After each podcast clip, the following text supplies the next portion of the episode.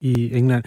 Udviklingen af en vaccine er selvfølgelig øh, essentiel i hele det her globale øh, puslespil, og den kamp, den skal vi se nærmere på om cirka et kvarter. Lige nu er klokken helt. Klokken er syv.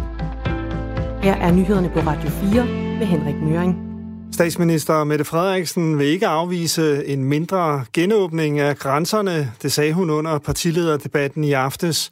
Hun er enig med flere partier i, at det kan være en mulighed at lade turister med et legebevis få adgang til landet. Jeg glæder mig til den dag, hvor grænsen den åbner. Men, men dem, der har foreslået, at vi bare skal åbne vores grænse for alle, øh, det, det har jeg simpelthen svært ved at se er forsvarligt i en situation, hvor tallene er så gode herhjemme.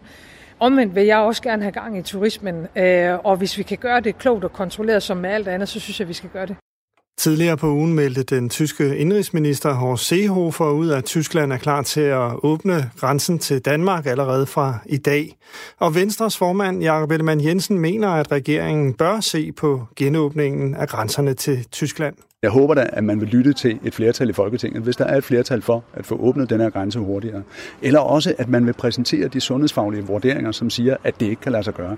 Fordi man havde meget travlt med fra regeringens side at sige, at man lukkede grænsen på trods af sundhedsfaglige anbefalinger. Jeg synes, at man skal åbne den på baggrund af sundhedsfaglige anbefalinger. Et politisk flertal udenom regeringen ønsker at oprette flere studiepladser på de videregående uddannelser. Det sker efter, at flere fagfolk indtil for nylig har vurderet, at coronakrisen vil give flere afslag end normalt til unge ansøgere, det skriver politikken. For at undgå, at mange unge ender med at få et afslag, opfordrer et politisk flertal nu til drøftelser om at oprette flere studiepladser. For der er brug for, at de unge får en mulighed for at uddanne sig, mener Radikale Venstres uddannelsesordfører Katrine Ropsø. Det er jo egentlig ret logisk, at når en masse unge mennesker ser ind i en lidt mere uvis fremtid, hvor øh, det sabbatårsjob, man måske havde troet, man skulle have, øh, ikke længere kan blive til noget, og den udlandsrejse, man troede, man skulle på, måske heller ikke ser ud til at kunne blive til noget, at så vælger man at søge ind på en uddannelse i stedet for. Øh, og der vil vi gerne række hånden ud til alle de unge mennesker og sige, men selvfølgelig er det en god idé, at de søger ind på en uddannelse, og så vil vi da gerne øh, sørge for, at der også er plads til dem. Det er Venstre, Dansk Folkeparti, Konservative, Radikale og Liberal Alliance, der opfordrer uddannelses- og forskningsminister Ane Halsbro Jørgensen til at indkalde til drøftelserne. Det er et ultimativt krav for Venstre, at der er et skattestop under genopretningen efter coronakrisen. Det var meldingen fra formand Jakob Ellemann Jensen under tv-debatten om coronakrisen i går aftes. Det står vi på, og det bliver vi stående på også igennem den her krise, fordi det er den forkerte medicin at sætte skatterne op. Det er derfor, jeg siger til statsministeren, jeg vil meget, meget gerne deltage i øh, genopretningen af dansk økonomi. Betingelsen for, at Venstre stempler for alvor ind i den her, det er, at vi aftaler, at der er ro om skatterne for danskere og danske virksomheder. Statsminister Mette Frederiksen slog fast, at regeringen ikke har planer om øgede skatter jeg, siger det, jeg synes, det ville være et mærkeligt budskab for mig som statsminister, at dansk erhvervsliv skal imødese, at der kommer en masse skatter og afgifter. Det har vi ikke nogen som helst plan om, nej. De konservatives formand Søren Pape Poulsen mener ikke, at Venstres skattestop er nok. Skatterne skal ned, hvis man skal holde hånden under arbejdspladserne, siger han. De tre baltiske lande, Litauen, Letland og Estland, åbner grænserne til hinanden. Landene danner dermed Europas første rejseboble, hvor borgere fra de tre lande kan rejse frit rundt i regionen. Grænserne blev åbnet på slaget 12 ved midnatstid. De tre lande åbner grænserne til hinanden for at få gang i økonomien igen. Det er formentlig menneskets egen skyld, at verden i flere måneder har været påvirket af et nyt coronavirus.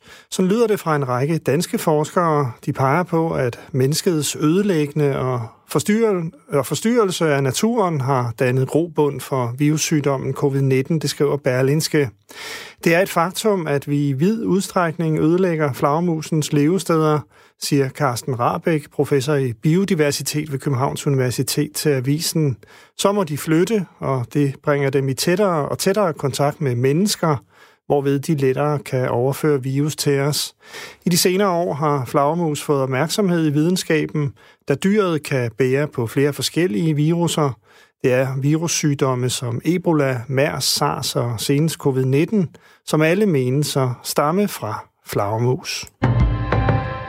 Enkelte byer og lidt sol. 8-13 grader, lidt til frisk vind omkring vest, der tiltager og bliver jævn til hård.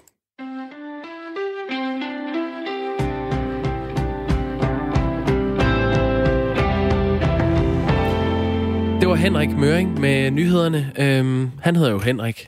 Kasper Harbo, du hedder jo Kasper. Og jeg jeg. hedder Jakob, for jeg hedder Jakob Grosen. Hvad hedder dine? Du har tre døtre. Hvad hedder de? De hedder, den første hedder Josefine. Ja. Øh, og så kom Anna. Ja. Og den tredje, hun hed Nina. Gode, danske, traditionelle navne. Det må man sige. Pæne navne. Tak. Min datter hedder Elinor. Måske er vi lidt kedelige. Det er der i hvert fald noget, der kunne tyde på, fordi det, navnelisten, som er den liste, øh, hvor man finder alle godkendte drenge- og pigenavne i Danmark, den blev opdateret onsdag den her uge. Og øhm, jeg vil sige, at den er et håndgribeligt bevis på, at det her samfund, det er ikke ved at stagnere. Jeg glæder mig så meget til at høre den liste. Jeg har tre børn. Hej, Henrik Møring. Nå, undskyld, jeg lige. Er Det stadig på lidt- Hvad hedder de så? Jamen, det har Henry, og jeg har Vigo og Viola. Det er også De er virkelig gode. klassikere. Ja. Det lyder som tre malere fra øh, Skagen. Nå, jeg går, jeg går op igen. Og Okay, det, men tak for indsparket. det er godt, hej. Hej, ja, hej. hej, hej. Øh, lad os lave nogle nedslag på øh, de navne, der så er blevet godkendt, som øh, vi kunne have kaldt vores børn, hvis vi, de ikke hed øh, Henry og Vigo og Anna og Elinor. For eksempel Isabella Eliza ud i en køre. Altså uden bindestreg eller Du underscore kan eller glemme noget. alt om underscore. Det er bare ud i Isabella Elisa, eller Louisiana med Z, øh, Mercury, Mette Maja, Ej, nu, nu, Maja. nu, nu spytter du dem afsted. Jeg synes, vi skal lige nyde dem lidt, lidt mere. Okay, jamen, Sagde så, du så Mercury? Mercury. Altså ligesom kviksøl på engelsk. Det er jo sådan set et øh, gammelt efternavn, hvis man er øh, popsanger. Ja, og har en stor mund. Ja. Øhm, Mette Maja. Mie Maja. Det er Ud- jo hende... Øh, ja, Mia Maja, det var jo hende der... Prinsessen. Ja. Øh, prins øh, Valiant og Mia Maja. Nej, hvad hedder han? Prins øh, Valentin. Valentin. ja, Tak skal du Jul have. på slottet. Ja. Nå, jamen, det er jo en klassiker. Er der ikke nogen, der sådan er lidt mere spøjse? Jo, Smiley. Fedt. Smiley Harbo. Hvis der er en lille efternøler. Øh, eller Rosamund. Hvor du lige dropper det lige så... øh, Rosamunde er jo et navn, man Mm. har hørt. Men Rosamund. Du har Rosa Mund. Ja. Ja, det er nok. Eller Sos- Soso. Med Z. Sosu. So, nej, bare Soso. Sosu assistent. Soso. Øh, eller Emma med E. Det er nogle af dem, der springer lidt i øjnene. Men øh, hvis vi går til drengenavnene. Det var Ja. pigenavnene, ikke? Ja, ja, ja. Bjarke Isaac. Med, øh, altså, ud i en køre. Bjarke Isaac med Z og C. Mm, jeg kan ikke mærke den. Krok. ja, tak. C-R-O-C. Jeg tænkte bare, hvis jeg får en søn, Krok. og det er der jo en overhængende øh, øh, sandsynlighed for en dag, måske. Ja. Krok Grosen. Ja, men det er på Det alle har da alt frem- det svung, det skal. Eller Magnus Daki. Ej, men bliv lige ved krok. Nå, okay. Der var så mange, vi gerne vil tale Ja, om. du får lov at tage tre mere, men jeg bliver nødt til lige, bare lige at sige krok. Er det ikke også de der gummitræsko? Det er Crocs. Ja, men der, en af dem hedder vel en krok, så. Ja, men jeg tænkte også, lige da jeg læste det, tænkte jeg, uh, den bliver farlig i folkeskolen, den der. Krok, monsieur. Jeg hedder Monsieur Krok. Krok. Nej, når han skal have fransk, ja. Ja, fordi sådan i til... Ja, nå, lad det ligge. Ja. Monsieur Krok, øhm, Magnus Daki. Magnus Daki. Hmm. Ud i en kør. Ja. Øhm, øh, piphat. Ja.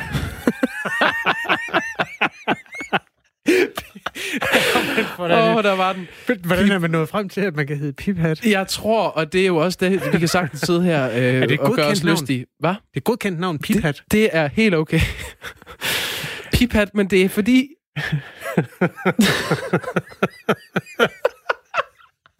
det er fordi, at det er udenlandske navne. Ja. Altså også, som er godkendt. Og Piphat er et, øh, et helt legitimt navn i Thailand. alt, alt er bedre i Thailand. Det er jo ikke... Oh, Okay. Nå, men det kan man også sidde. Ja, Name. Eller name. Det er det sidste, du får lov at foreslå. Jeg kan, Okay, det er bare... Ja, der er en navneforsker, der har sagt til politikken, at øh, det er meget sjældent, man får afslag på et, øh, et forslag til et navn. det fremgår. Ja. Nå, jamen øh, skud ud til Piphat, hvor end du er. Øh, jeg håber, at folk vil tage den mulighed i brug. Altså, det er drengen, du kan få lov at kalde det. Hvis du har en pige, så må du ikke kalde hende Piphat. Men Nej. der er alle, alle mulige andre muligheder. Klokken den er øh, 10 minutter over syv. Tilbage på sporet, og den øh, partilederdebat, vi øh, har omtalt nogle gange her til morgen, som øh, fandt sted i aftes øh, på Statens Museum for Kunst, og på DR1 og på TV2. Øhm, I halvanden time blev der talt om øh, alt fra, hvad der skal åbnes øh, op i det danske samfund næste gang, hvorvidt studenter kan komme på studenterkørsel med eller uden alkohol, øh, og hvad et menneskeliv egentlig er værd i kroner og øre. Men øh, hele den her debat, den blev farvet af et budskab, som øh, statsministeren kort inden debatten annoncerede. Og her er, hvad hun sagde, inden hun gik ind til den her debat. Øh, vi har jo behov for, at SSI og eksperterne regner på, hvordan en udvidet fase 2 vil se ud. Og der er mit forslag, fordi tingene går så godt, som de gør, vi i virkeligheden beder dem om at regne på stort set alt det, der ligger i fase 3 og 4. Godmorgen, Peter Sindbæk. Godmorgen. Politisk reporter her på kanalen. Øhm, hvad endte Mette Frederiksens øh, udmelding helt præcis med at betyde for den debat, der fandt sted i aftes? Jamen, man kan vel, man kan vel roligt sige, at udmeldingen fra statsministeren, som, øh, som hun jo også havde sendt til partilederne øh, om, om eftermiddagen inden debatten, den endte med at vende det hele sådan lidt øh, på hovedet, for den her rapport fra SSI, den siger jo grundlæggende, at selvom man allerede har åbnet øh, i fase 1 øh, med børnene i skoler, men i virkeligheden lavet den her fase halvanden, hvor man også øh, fik øh, forsøg og de liberale erhverv åbnet, så gør det ikke særlig meget ved vores smittetryk, og det betyder vel, at man øh, dybest set i hvert fald ifølge statsministeren, nu skal have regnet på, hvorvidt man i virkeligheden kan hive mange af de her ting øh, tidligere frem. Øh, altså man, øh, altså nogle elementer måske betragteligt. Og det gør altså, at, øh, at fordi vi kan undgå de her italienske tilstande, som øh, statsministeren jo har frygtet, at vi skulle gøre i så lang tid, jamen så partierne stod sådan set over for hinanden, og det blev mere sådan en, en, en opremsning af, sådan, hvis vi nu må åbne meget mere, hvad har du så lyst til at åbne? Så man kan sige, en del af brøden, der måske var i, i de politiske uenigheder øh, i forhold til forhandlingerne om den økonomiske genopretning, den, den blev sådan skubbet lidt til hjørne, så det var sådan et ret interessant fænomen i virkeligheden at være vidne til. På, på baggrund af, af nye tal fra Statens Serum Institut om øh, smittetrykket i de første faser af, af den her genåbning, så har øh, statsministeren bedt øh, Serum Instituttet om at regne på fase 3 og 4 med henblik på, om man kan gå hurtigere frem. Og øh, partierne blev jo i sidste øh, uge enige om de her øh, næste faser af genåbningen. De indeholder, og det, det kan vi lige gennemgå, øh, Peter Sindbæk, fase 3, den starter den 8. juni. Øh, det indebærer, at øh, man hæver forsamlingsforbuddet fra 10 personer, som det er nu, til mellem 30 og 50 personer, alt efter hvordan smittetrykket ser ud på det tidspunkt. Så er der åbning af biblioteker, museer, biografer, øh, zoologiske haver, øh, indendørs idræt med afstand og højskoler får lov til at åbne. Og så er der så fase 4. Det er den, der kommer i, i begyndelsen af august. Øhm, det er offentligt ansatte, der skal tilbage på arbejde, og så er det den helt giftige, det er nattelivet, diskoteker, spillesteder, fitnesscentre, der får lov til at åbne igen. Øhm, en ting, der blev nævnt af flere partier, øh, foruden de fastlagte ting i, i fase 3 og 4, det var grænsen. Altså, hvorvidt vi skal åbne grænsen til Tyskland, for eksempel. Øh, der sagde Dansk Folkeparti's Christian Thulesen Dahl sådan her.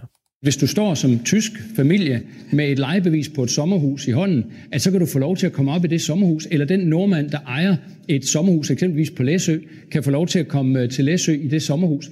Fordi det kan vi gøre under kontrollerede former. En mulig grænseåbning, det er jo, øh, har været til større debat, øh, også her i, i Radio 4 morgen i, i ugens løb. Øh, Peter Sindbæk, de her nye beregninger, kan de få indflydelse på, øh, på grænselukningen eller åbningen, om man vil? Jamen, det var i hvert fald en af de helt store nyheder, der kom ud af, af, af debatten i går, øh, som måske var en lille smule øh, nyhedsfattig. Det var, at øh, regeringen i hvert fald åbnede døren på klem for, at, øh, at det her det godt kan være noget, man, man kommer med en melding om øh, øh hurtigere, end man lige havde regnet med. Øh, altså, statsministeren afviste i hvert fald ikke, og der er flere partier også, både under debatten i går, men som i løbet af de sidste øh, halvanden uges tid har været øh, meget højt omkring deres øh, undren over, hvorfor at øh, regeringen tøver øh, særligt set i lyset af, at faktisk lige præcis i dag, den 15. maj, øh, vælger Tyskland rent faktisk at øh, åbne, øh, åbne grænsen.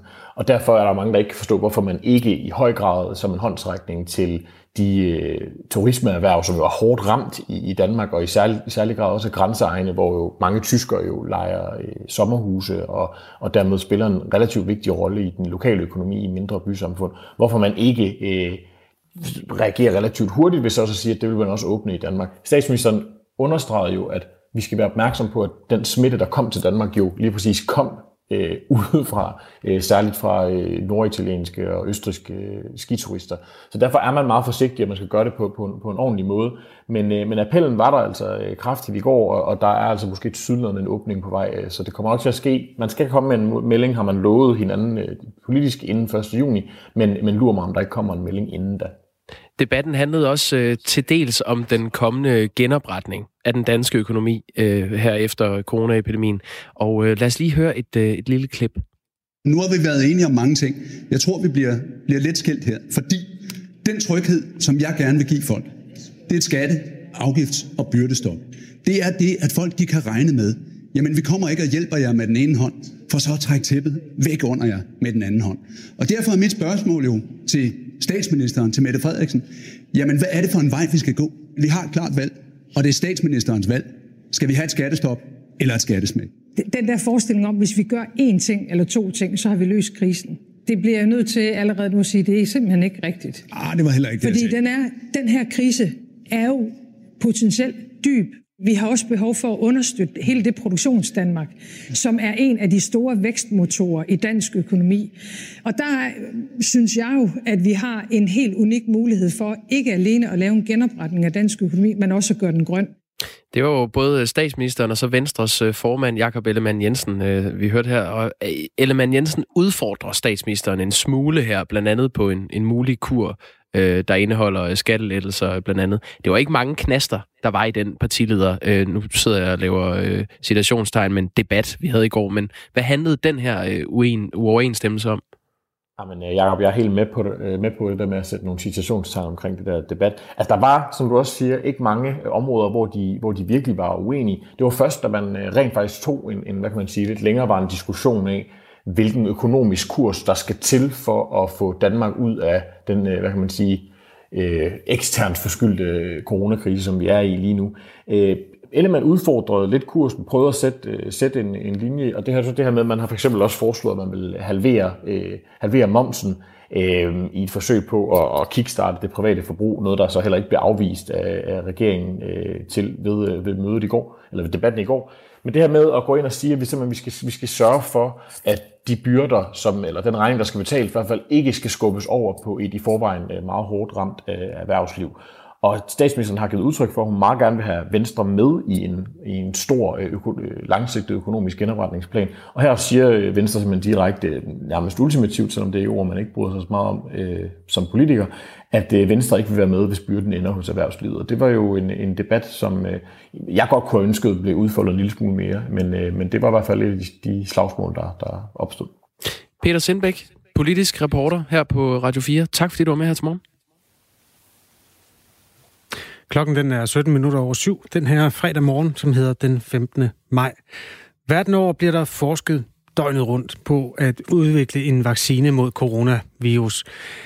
Øh, men hvis en vaccine skal virke, så er det jo en forudsætning, at øh, den, der vaccineres, danner antistoffer mod viruset. Og det er den store kabale, som i øjeblikket har fået et lidt, lidt et tilbageslag.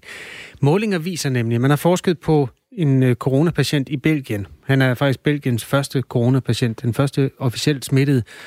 Og øh, han blev testet negativ for antistoffer. Altså, der var ikke nogen antistoffer, selvom han har haft sygdommen tydeligvis.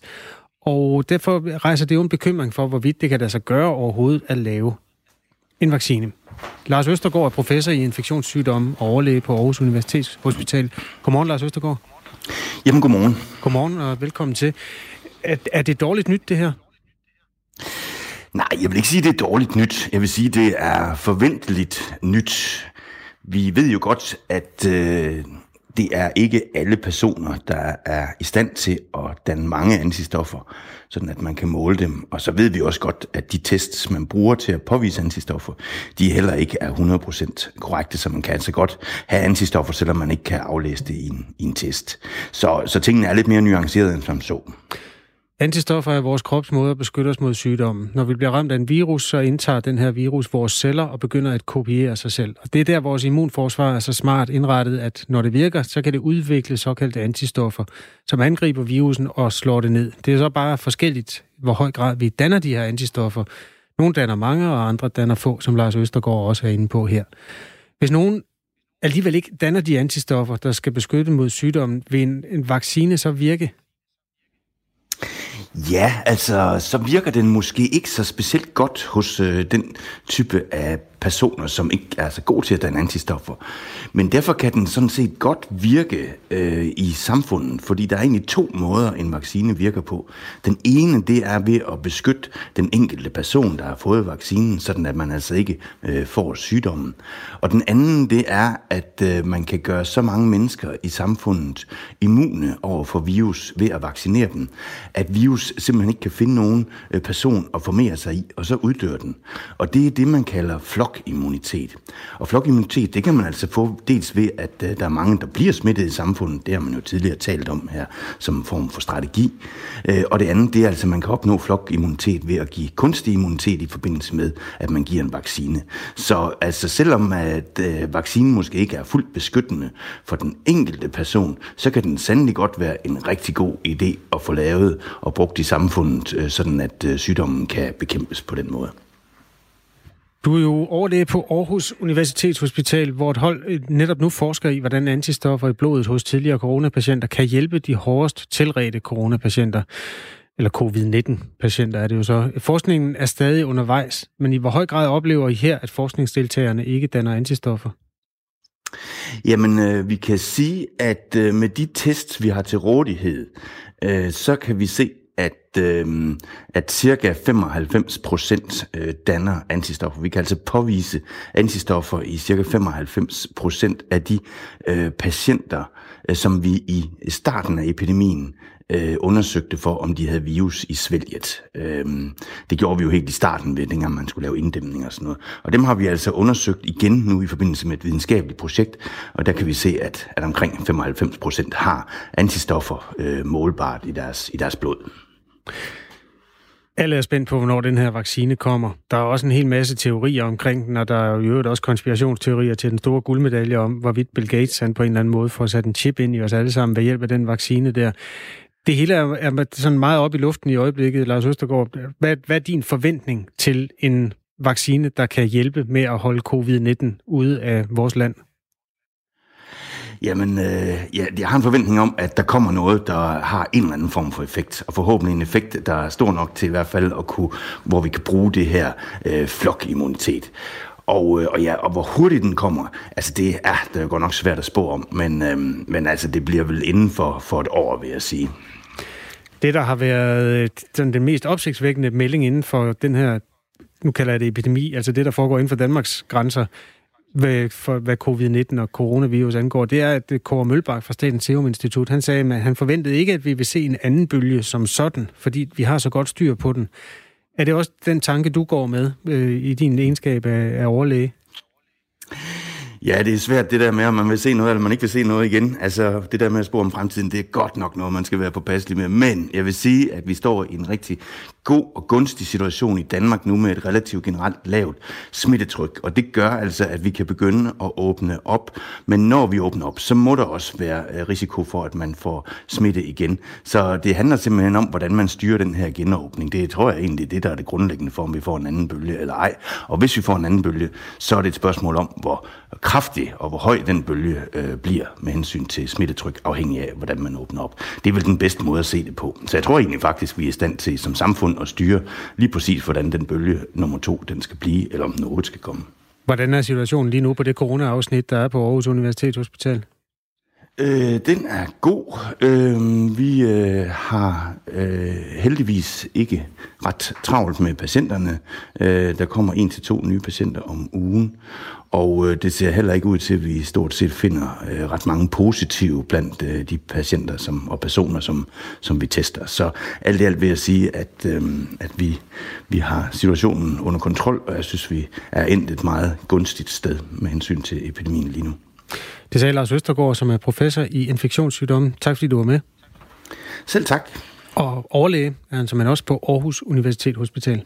Der er jo mange øh, forsøg i gang lige nu i forhold til at udvikle de der vacciner. Jeg sidder her med en artikel fra den 24. april på øh, Ingeniøren, øh, fagmagasinet, der handler om, at et øh, kinesisk biotech-selskab har haft succes med at beskytte seks aber mod corona.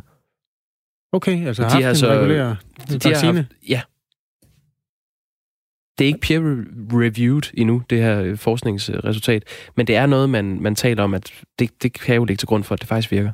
Og det er tre uger siden, de er været så langt fremme i Kina? Ja.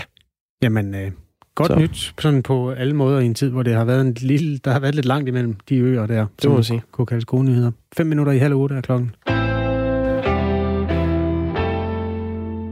Vi skal igen lige runde den øh, partilederrunde, der gik over øh, tv-skærmene i, øh, i aftes. Et af de store temaer, det var jo den her genopretning af dansk økonomi, som de danske politikere kan se frem til at, at skulle forhandle om, hvordan man griber an. Øhm, man har jo været enige om mange ting i forbindelse med den her nedlukning, og også store dele af genåbningen, øh, før de her stridende punkter er, er dukket op øh, undervejs her de, de seneste uger. Men der er jo mange veje at gå på den baggrund, når det kommer til at skulle genoprette den danske økonomi. Øh, nu kan vi sige godmorgen til Birte Larsen, som er økonomiprofessor ved øh, CBS Copenhagen Business School. Godmorgen. Godmorgen. Godmorgen. Du øh, har indvildet i lige at guide os lidt igennem nogle af de øh, løsningsforslag, der er blevet bragt til bords. Øh, men først, Birte Larsen, hvad er det sådan helt overordnet for en økonomisk krise, som politikerne nu skal forsøge at styre sig igennem? Altså det store problem lige nu, det er jo, at vi har set en masse konkurser, og vi ser en stor stigning i arbejdsløsheden, og det er det, vi er i gang med at prøve at rette op på lige nu. Under øh, coronakrisen fra den 9. marts og frem, så er der jo øh, kommet 48.329 for at være præcis flere ledige på arbejdsmarkedet. Øhm, Krisen har blandt andet ramt turismebranchen hårdt, og der er kommet mange ledige blandt personer, der tidligere har arbejdet i øh, rejsebyråer, på hoteller og restauranter i, i turistbranchen. Øh, konkret er det blevet foreslået af Venstres formand Jakob Ellemann, at man halverer momsen fra 25% til 12,5% resten af, af året i, her i 2020. Øhm, lad os lige høre, hvad, hvad det var, han sagde om det i går. Dels så skal vi have nogle flere penge ud at flyve mellem folk. Det var derfor, jeg i går foreslog at rykke de skattelettelser frem, som vi allerede har aftalt for 4,5 milliarder. Dels så skal vi have julene i gang. Og det er derfor, jeg foreslår i dag, lad os nu halvere momsen frem til jul, sådan så vi appellerer til, at folk de kommer ud bruger nogle flere penge. Birte Larsen, hvilken effekt vil det have, hvis man halverer momsen resten af året? Jamen, øh, jeg tænker, at det kan være et udmærket tiltag at gøre. Altså allerførst vil jeg sige, at det er vigtigt at gøre flere forskellige ting, som jeg ser lige nu. Altså vi står i en dyb krise, en krise, som vi måske ikke har set i mange, mange år, ikke engang under finanskrisen. Og derfor er det vigtigt at forsøge nogle forskellige tiltag, fordi nogle gange så kan man ikke være helt sikker på, hvor godt det virker, og derfor er det godt at gøre flere ting. Moms kan være en udmærket ting, hvis det kan skabe noget mere, øh, altså reducere nogle omkostninger, skabe noget mere efterspørgsel i økonomien, og derfor at vi kan hindre at der kommer en større stigning i arbejdsløshed, og der kommer flere konkurser. Så det kan ses som et udmærket instrument. Det er også noget, man bruger i andre lande og øh, i andre europæiske lande. Så det er en måde, hvorpå... Altså igen, altså, det er vigtigt, at man gør de her ting midlertidigt, så man er sikker på, at man ikke skaber et permanent hul i budgettet. Et andet forslag, der blandt andet i, i debatten blev fremhævet af nye borgerliges øh, Pernille Vermund, det var ideen om at udbetale indefrosne feriepenge til alle danskere. Øhm, hvilken effekt vil det konkret have? Altså, øhm, det kunne måske være en udmærket plan. Det er et spørgsmål om at give et eller andet fast beløb til, til alle, og, øh, og det kan være noget af det, som kan være rigtig godt til at sætte gang i økonomien. Noget af det, som økonomer snakker meget om lige nu, som kan have en stor effekt, det er sådan noget, som vi plejer at kalde for helikopterpenge. Det er, at man giver et, øh, et beløb, som øh, uafhængig af indkomst, øh, eller måske især til lavindkomstgruppen, fordi det er dem, som tenderer til at bruge en større del af deres indkomst på forbrug. Altså det, de skal undgå lige nu, det er at give skattelettelser eller at give mange penge til nogen, som, øh, som traditionelt set vil bruge en større andel af deres indkomst på at opspare, fordi så sætter vi ikke gang i økonomien. Så er, er det et mere effektivt redskab, øh, hvis man øh, udbetaler øh, indefrosne feriepenge, end hvis man halverer momsen? Jamen, som sagt, så synes jeg, at man skal gøre flere forskellige ting. Altså, det er svært at sammenligne de her to ting. Øh, jeg, jeg synes, man, og det gjorde man også under finanskrisen, og det gør man også i andre lande. Øh, man, skal, man skal sætte gang i nogle forskellige tiltag, og man skal ikke være bange for at låne penge hjemme. Altså, vi stod jo før finanskrisen med en meget sund økonomi. Vi havde rigtig lav gæld. Staten havde lav gæld. Og vi har lige nu en meget lav rente. Så det at låne penge til at gå ud og gøre en masse forskellige tiltag, så vi sikrer, at der kommer gang i økonomien igen, så vi hindrer flere konkurser, og vi sikrer flere arbejdspladser, de fortsætter, jamen så, øh, så, er det, øh, så, så har jeg ikke nogen bekymring omkring det. Så jeg synes, man skal gøre flere forskellige ting. Mm. Flere partier har jo også peget på behovet for en grøn genstart, som det bliver kaldt. Altså blandt andet med investeringer i øh, energi, energirenovering, hedder det, og fremrykning af, af klimavenlige anlægsarbejder osv. Hvad vil effekten være af det? Jeg ser igen øh, flere forskellige ting. Det er et spørgsmål om, altså det kan være Øh, laver moms, det kan være udbetalt faste beløb, det kan være Det kan for eksempel også være en stigning, generelt stigning i offentlig forbrug eller offentlige investeringsprojekter, synes jeg også er en god idé. Lad os gøre flere forskellige ting. Øh, det giver mening, at vi investerer i grøn energi. Det vil vi gerne i forvejen, og vi er også nødt til at erstatte nogle af de der arbejdspladser, som måske ikke kommer tilbage. Jeg ser måske en, et permanent fald i flyindustrien. Vi har fundet ud af, at vi godt kan foretage nogle af de her møder, øh, konferencer virtuelt. Vi behøver måske ikke nødvendigvis at rejse så mange steder hen, som vi følte, vi var nødt til tidligere for at kunne have et eller andet øh, arbejdsmæssigt samarbejde globalt. Og, øh, og derfor så tror jeg, at man er nødt til at tænke lidt anderledes her. Så, øh, så det er, kunne sagtens være en del af en større pakke. Det er jo klart, det her det er, øh, det er et nuanceret område. Det er jo ikke så sort-hvidt, og derfor så, så peger du også på, øh, på flere forskellige ting, når vi, øh, når vi spørger dig ind til, til hvad for nogle ja. effekten vil være forskellige tiltag. Men som økonom, Birte Larsen, hvad, hvad er så din største bekymring i forhold til den her genopretningsplan, der politisk skal forhandles på plads nu? Ja, altså, lad mig vende tilbage til det, at vi stod med en synd økonomi før. Vi har en meget lav rente, og, og så længe at vi sørger for at gøre ting, altså låne penge til ting, som øh, sætter gang i økonomien, skaber vækst i økonomien, så er jeg ikke bekymret over at låne penge. Så jeg kan være lidt bekymret over, at vi ikke gør nok. Altså, øh, bruger det, at vi har den her lave rente, så vi kan ekspandere økonomien lige nu. Øh, det er vigtigt, at vi ikke sætter økonomien i stå. Øh, og, øh, og det bekymrer mig, at, eller det vil bekymre mig, hvis man ikke laver nok tiltag. Vi var rigtig hurtige i Danmark med at komme ud med nogle hjælpepakker, lønkompensation, øh, sænke omkostningerne for virksomheden, gøre det lettere for dem at låne osv., således at vi undgik alt for mange konkurser og alt for stor en stigning i arbejdsløsheden, som vi ellers ville have set, og som man har måske set i andre lande. Så vi er super hurtige, og så skal vi blive med at hjælpe øh, virksomheden og hjælpe støtte op om at, at få nogle flere arbejdskræfter. Jeg kan være bekymret over, at folk de ikke øh, begynder at forbruge nok nu, når vi åbner økonomien op. Det er vigtigt, at vi beholder optimismen, så vi sætter gang i økonomien igen. Øh, samtidig skal vi selvfølgelig ikke åbne for hurtigt op, så vi ligesom ser en ny bølge af smitten. Det er også rigtig, rigtig vigtigt. Mm. Og så er der det omkring eksportmarkedet jo. Det er jo sådan, at øh, vi eksporterer svarende til halvdelen af vores BNP, og derfor så er, det, at vi jo utrolig afhængige af, hvor meget nedlukket man er i andre lande, og det vil sige, hvor lav efterspørgselen er i andre lande. Det kan vi ikke nødvendigvis gøre så meget ved, men vi kan prøve at støtte op om vores egen økonomi, dels så vi på den måde skaber arbejdspladser og henter konkurserne, og så kan vi også på den måde skabe efterspørgsel efter andre landes varer.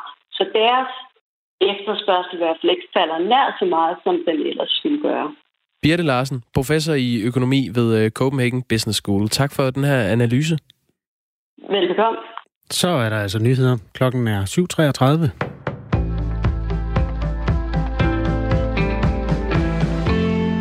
Det er et ultimativt krav for Venstre, at der er et skattestop under genopretningen efter coronakrisen. Det var meldingen fra formanden Jakob Ellemann Jensen under tv-debatten i går aftes. Det står vi på, og det bliver vi stående på også igennem den her krise, fordi det er den forkerte medicin at sætte skatterne op. Det er derfor, jeg siger til statsministeren, jeg vil meget, meget gerne deltage i øh, genopretningen af dansk økonomi. Betingelsen for, at Venstre stempler for alvor ind i den her, det er, at vi aftaler, at der er ro om skatterne for danskere og danske virksomheder. Statsminister Mette Frederiksen slog fast, at regeringen ikke har planer om øget skatter. Jeg, siger det, jeg synes, det ville være et mærkeligt budskab for mig som statsminister, at dansk erhvervsliv skal imødese, at der kommer en masse skatter og afgifter. Det har vi ikke nogen som helst plan om, nej. Og de konservatives formand, Søren Pape Poulsen, mener ikke, at Venstres skattestop er nok. Skatterne skal ned, hvis man skal holde hånden under arbejdspladserne, siger han. Udledningen af CO2 er faldet historisk meget under coronapandemien. I EU og Storbritannien faldt udledningen fra strømproduktion med 39 procent i april, sammenlignet med 2019, viser en analyse. Ifølge organisationen Center for Forskning i Energi og Ren Luft faldt Indiens udledning af CO2 med 30 procent, mens Kinas faldt med 25 procent. Den voldsomme spredning af coronaviruset fik mange lande til at lukke ned for trafikken i luften og på vejene. Derudover har mange fabrikker været lukket, hvilket har betydet et lavere strømforbrug og en lavere udledning af CO2 fra kraftværkerne. Hele verdens udledning af CO2 vil i år falde med næsten 8 procent, vurderer det internationale energiagentur. Hvis det tal holder, vil det være det største fald, der er målt siden den industrielle revolution i 17- og 1800-tallet. De radikale vil forbyde salget af fossile biler allerede i 2025. Regeringen har lovet, at Folketinget inden sommerferien skal have den første klimahandlingsplan på plads. Men de radikale åbner nu ballet med et udspil. Partiet mener, at Folketinget skal tage stilling til inden sommerferien. Blandt andet foreslår partiet at forbyde salget af benzin- og dieselbiler allerede i 25. Men det vigtigste er en grøn skattereform, siger partileder Morten Østergaard. Der baserer sig på en ensartet CO2-afgift på tværs af al øh, CO2-udledning efter princippet om, at forureneren betaler. Øh, den beslutning bør man tage øh, med det samme, fordi det er det, der sikrer os den mest samfundsøkonomisk fornuftige grønne omstilling. EU-kommissionen har for anden gang sendt en advarsel til Danmark om den omstridte danske 25-timers regel, der begrænser lastbilchauffører til maksimalt at må parkere 25 timer på landets 90 statsejede restepladser. Det skriver Altinget. Anne Philipsen fortæller. 25-timers-reglen trådte i kraft i juli 2018. Den blev vedtaget under den tidligere VLAG-regering for at dæmme op for pladsmangel på de danske restepladser. Men reglen bryder med EU's hviletidsregler, mener kommissionen, der nu har givet Danmark fire måneder til at fjerne reglen eller komme med en velbegrundet forklaring på, hvorfor man fastholder den. Sker det ikke, agter EU-kommissionen at hive den danske stat for EU-domstolen. Ifølge kommissionen skaber 25-timers-reglen hindringer for udenlandske vognmænd, der udfører internationale transporter. Reglen begrænser den frie udveksling af tjenesteydelser, som er garanteret ved EU's vejtransportlovgivning, mener kommissionen. Enkelte byer og lidt sol, 8-13 grader og lidt til frisk vind omkring vest.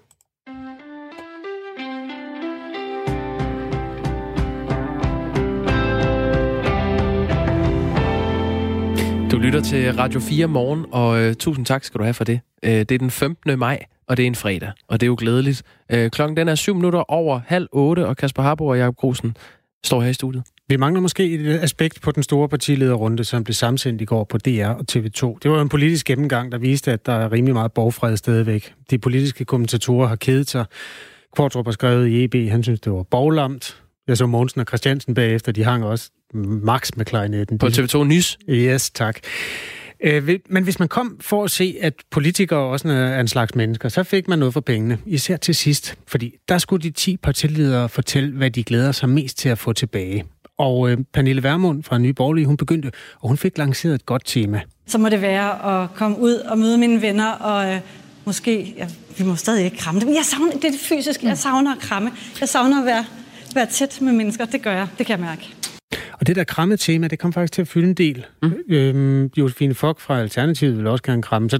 Ja, nu tør jeg jo ikke sige, at så vil jeg sætte mig ned og drikke en fadøl. Ej, det vil jeg nok være lidt forsigtig med. Ja, uha, uha, uha. Ja, men, men hun vil også kramme. Løslummen stemning. Ja. Men statsminister Mette Frederiksen, hun er, altså, hun er meget følelsesladet, da hun skulle fortælle om det her med at kramme. Hvis det er når man må det hele igen, ja. øh, så er det at kramme min far, som jeg ikke har set i lang tid. Kunne du høre det til sidst?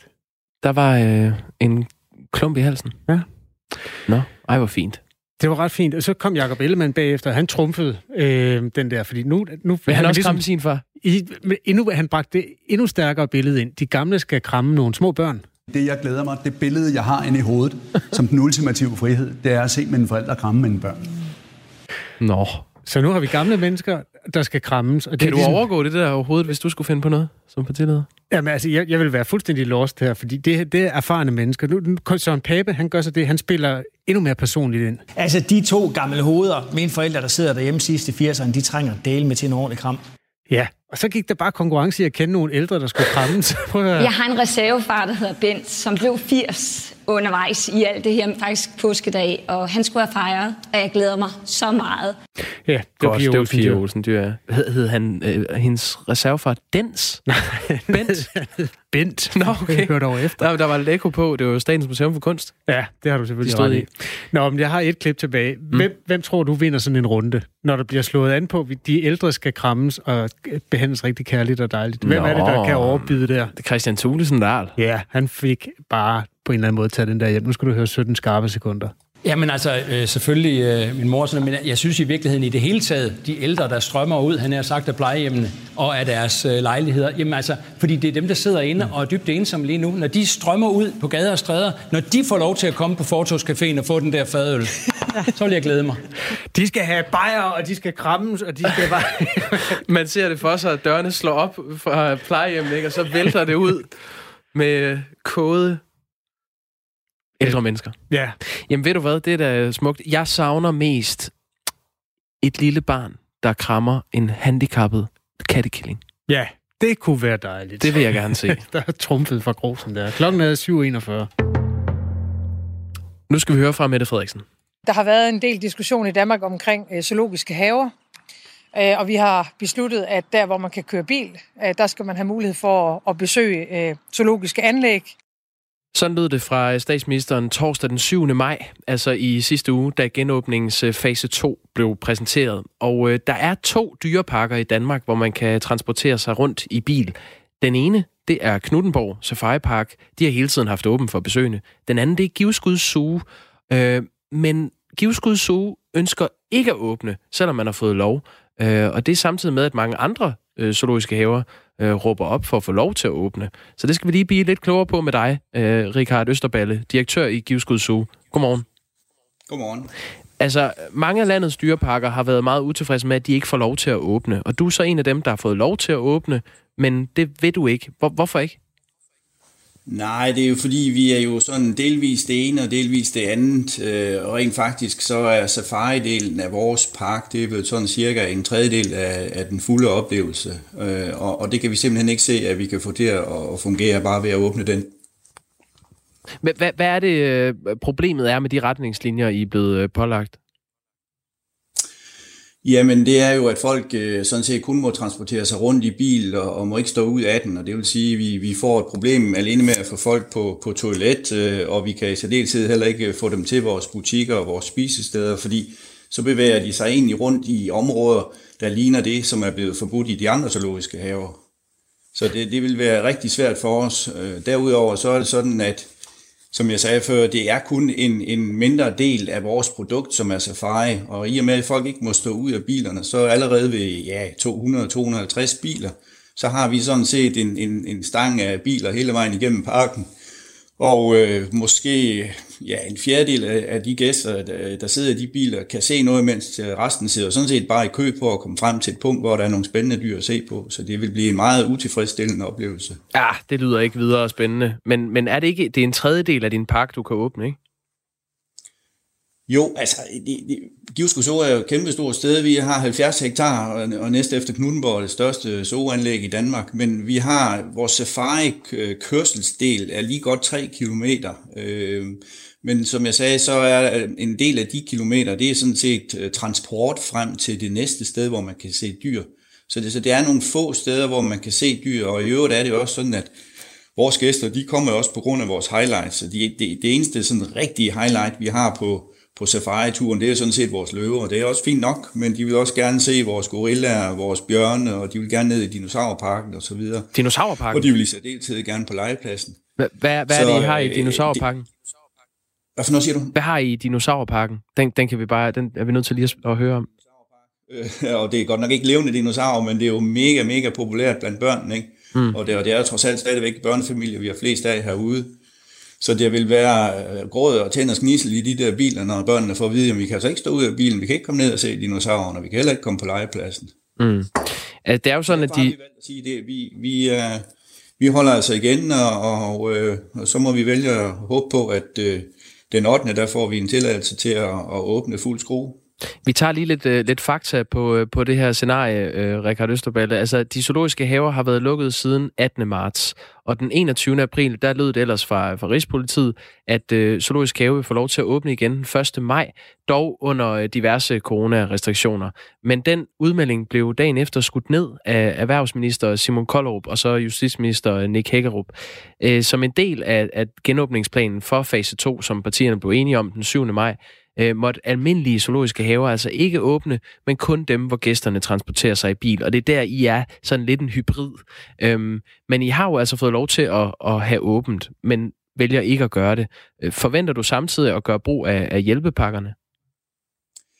Øh, ja, det gør, altså vi er jo i forvejen inde i de hjælpepakker, der er tilgængelige for de zoologiske anlæg, og, og man kan sige, det der er spørgsmålet nu, øh, blandt os og blandt vores kollegaer, det er øh, om, øh, når vi nu har fået et påbud, øh, om der så også er en 100% kompensation i den periode, eller måske helt tilbage til vi startede, fordi vi har jo hele tiden påpeget, at vi de facto øh, var påbudt lukket for hver eneste gang, vi har gjort den mindste blink med et øjenbryn til, at vi ville åbne, så har vi fået at vide, at det måtte vi ikke, og det kunne vi ikke. Øh, men derfra så få nogen til at sige, at I er faktisk øh, lukket, det har vi altså ikke, øh, det er ikke lykkedes for os. Og så kan man netop sige, at i, i dagen op til her sidste torsdag, der havde vi jo først en uofficiel øh, rapport fra Serum Instituttet, der sagde, at vi var nummer et i lavrisiko institutioner, som man godt kunne åbne. To dage senere, så kommer der en officiel rapport, hvor vi er en helt naturlig del af den grundpakke, der bør åbne først. Og fire dage senere, der er vi skudt helt ud der, hvor det er forbudt at åbne, og det er med bødestraf, hvis vi gør det. Det er, er virkelig, virkelig en mærkelig proces, vi har været igennem her. Det er klart, hvis, øh, hvis I står lidt øh, forvirret tilbage, men, øh, men man kunne godt spørge dig, Rikard Østerball, hvorfor du mener, at det er rimeligt at bruge de her hjælpepakker, når I nu rent faktisk altså, har fået lov til at åbne og godt kunne tjene nogen penge? Ja, og det er også, altså hjælpepakkerne er jo, er jo super geniale. Det der bare er, det er, at øh, de er med til at holde vores, om så må sige, basis, vores minimum omkostninger i ro. Øh, men det vi har brug for nu, det er jo, at over de næste måneder, der skal vi tjene de penge, vi skal bruge til at leve helt ind til næste år. Øh, og den der indtjening, det har vi fået at vide fra de forskellige ministerier, at indtjeningskompensation, det kan vi godt glemme alt om. Øh, og det betyder, at med de kompensationspakker, der ligger nu, om de er 80 eller 100 procent, det er sådan set fint nok. Det betyder, at vi kan overleve vores basisomkostninger her og nu. Men det, vi skal overleve på sigt øh, hen i omkring jul og på den anden side af jul, det har vi ikke muligheden for at tjene. Øh, Københavns øh, Zoologiske Have har sagt, at aflivning af dyr kunne være en løsning øh, på den pressede økonomi. Øh, det skabte rammeskrig, og Odense Zoologiske Have sagde her i Radio 4 morgen i mandags, at det, det var i hvert fald den aller, aller sidste udvej hos dem, at det, det regnede de ikke med. Hvad, er det noget, I har overvejet i Giveskud Zoo? Nej, overhovedet ikke. Altså, vores dyrebestand er jo en enorm... Øh dyrebare ressource. Øh, hovedparten af alle dyrene er ekstremt truet, øh, både i fangenskab og på deres naturlige levesteder. De er alle sammen med i internationalt avlsamarbejde osv. Altså, jeg har slet ikke fantasi til, at vi skulle gå i gang med at aflive de dyr, vi har. Øh, så derfor er det ikke noget, vi på nogen måde har tænkt os at bringe i spil. Og det er jo også sådan lige nu, at basisomkostningerne og kompensationspakkerne, hvis vi virkelig strammer valgerne sammen, så er det jo nok til at holde dyrene i live. Det er jo, det er jo virksomhederne, det er jo attraktionsenhederne, som vi taler om, der, der står for fald her. Helt kort her til sidst, øh, Rikard Østerball. Hvornår åbner I Givskud Zoo igen? Ja, altså man kan sige, at vi har jo fået en besked, der hedder 8. juni, men den var også med forbehold, så ja, det ved jeg ikke. Men vi siger selv på vores hjemmeside, at vi tror på den 8. juni. Det tror vi på. Uh, Rikard Østerballe, direktør i Givskud Zoo. Held og lykke med det. Tak skal du have.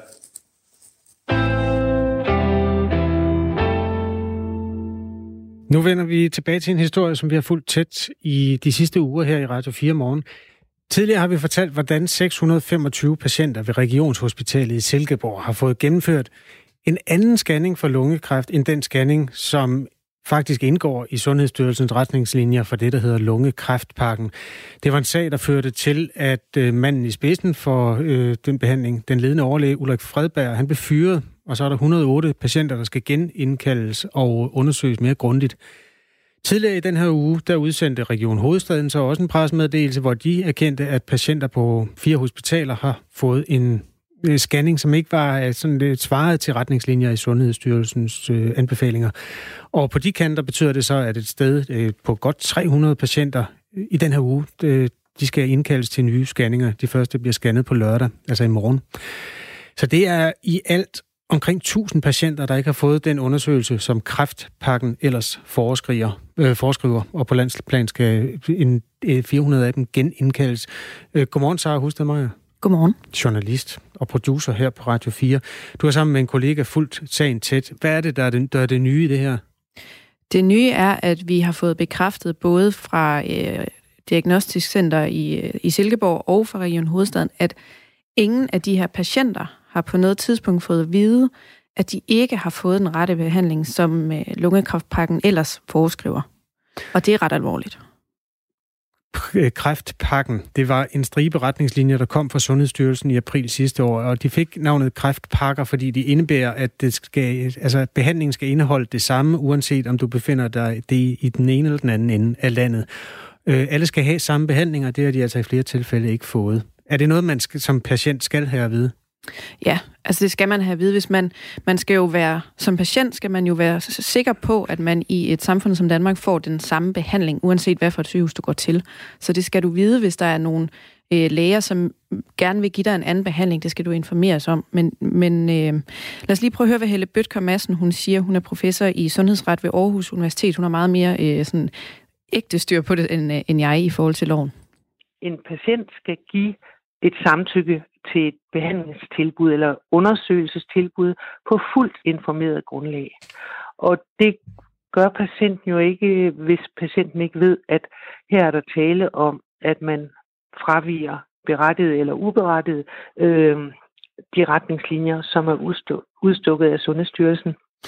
Der er to ting i det her. Man skal informeres som patient, men må hospitalet beslutte at fravige eller hvornår må et hospital beslutte, at man fraviger den plan, der er lagt eller stukket ud fra, fra Sundhedsstyrelsen? Altså man må, man må som hospital gerne fravige kraftpakken, hvis man har et forskningsprojekt, som er godkendt.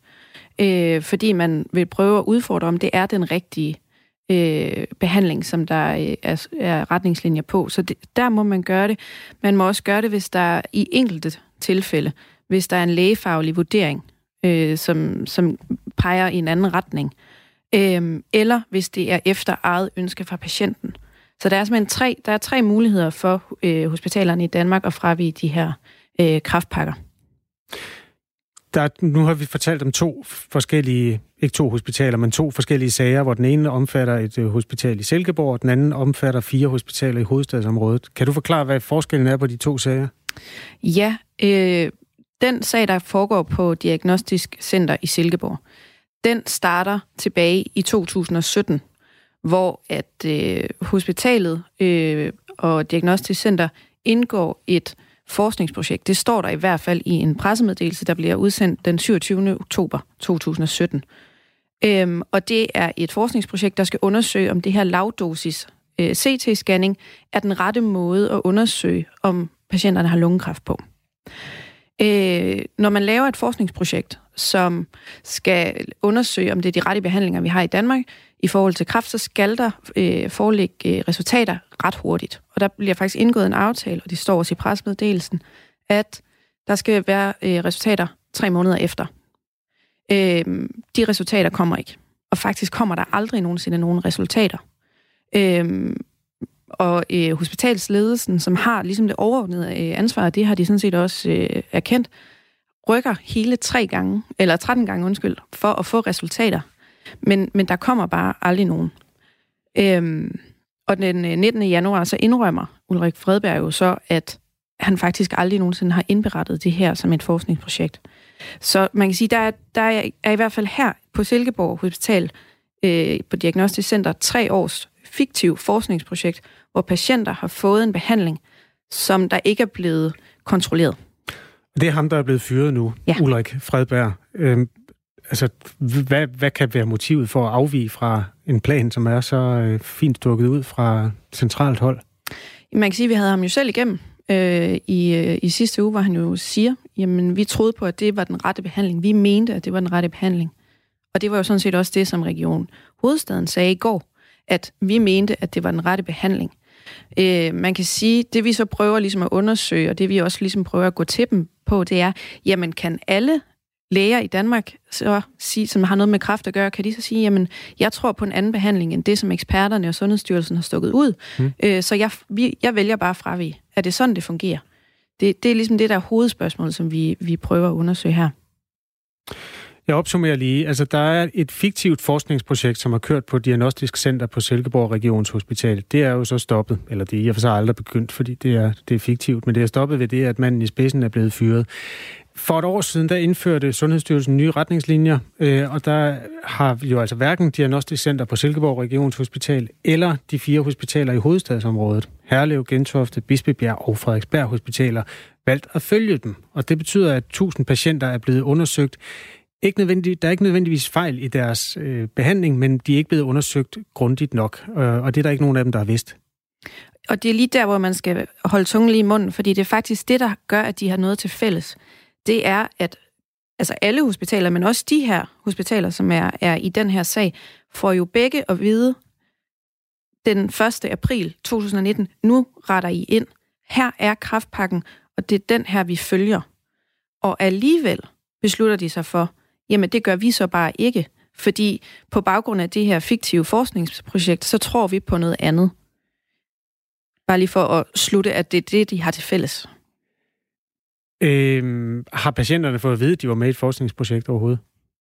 Øh, de patienter, som fra 2017 til 2020 har fået en anden behandling, øh, som er den her lavdosis CT-behandling på mm. Diagnostisk Center i Silkeborg, har ikke fået at vide, at de har deltaget i et forskningsprojekt. Og det skal man også have at vide. Og, og det, det er ret, hvorfor er det så afgørende, at patienterne skal give samtykke til at være en del af et forskningsprojekt? Jamen, det er det jo fordi, at du skal jo, hvis du er en del af et forskningsprojekt, så får du en behandling, som der ikke er færdigundersøgt. Og det skal du jo som patient vide, at, øh, at det har jeg sagt ja til. Jeg stiller min krop, øh, min sygdom til rådighed for forskning. Øh, men igen, så lader vi lige øh, Helle Bøtger Madsen bakke mig, bakke mig op i det her. Når vi taler øh, patienter, der indgår i et forskningsprojekt, så taler vi jo patienter, der modtager noget andet end den almindelige anerkendte behandlingsstandard. Øh, fordi forskningen jo netop går ud på at generere ny viden. Og det kan være, at den nye viden øh, viser, at der er den behandling, man så øh, undersøger, øh, den viser, at det er fagligt bedre dokumenteret end den traditionelle. Men det er jo helt åbenlyst, at en patient, der går ind i et sådan projekt, øh, skal give sit informerede samtykke. Og der er også skærpede regler på det område. Øh, der skal samtykket være skriftligt, og informationen skal gives skriftligt og mundtligt. Øh, så øh, der er skrappere regler for patientens øh, frivillige medvirken i de situationer. Ja, du lytter til Radio 4 morgen, hvor vi er ombord i undersøgelsen af, hvorfor nogle hospitaler er gået ene gang i de scanninger, de har tilbudt øh, potentielle lungekræft Øh, en sag, som vores øh, producer og kollega Sara Husted Meier er ved at lægge ud øh, for os her. Ja, nu, nu hører vi så professor Helle Bøtger Madsen øh, svare på, hvorfor det er, afgørende, at man som patient ved, at man deltager i et forskningsprojekt, hvis man gør det. Men det gjorde de jo så heller ikke, øh, de her patienter i Silkeborg. Altså, det var jo et fiktivt forskningsprojekt. Så hvad, hvad skulle øh, hospitalet have informeret dem om? Jamen, man kan sige, at Ulrik Fredberg har jo hele tiden fastholdt, at der var et forskningsprojekt i gang. Det er jo det, han har fortalt til hospitalsledelsen flere gange, og han er jo blevet rykket for det 13 gange. Han har sågar skrevet ind til Søren Brostrøm øh, fra Sundhedsstyrelsen, at han er i gang med det her forskningsprojekt. Og opgivet et nummer?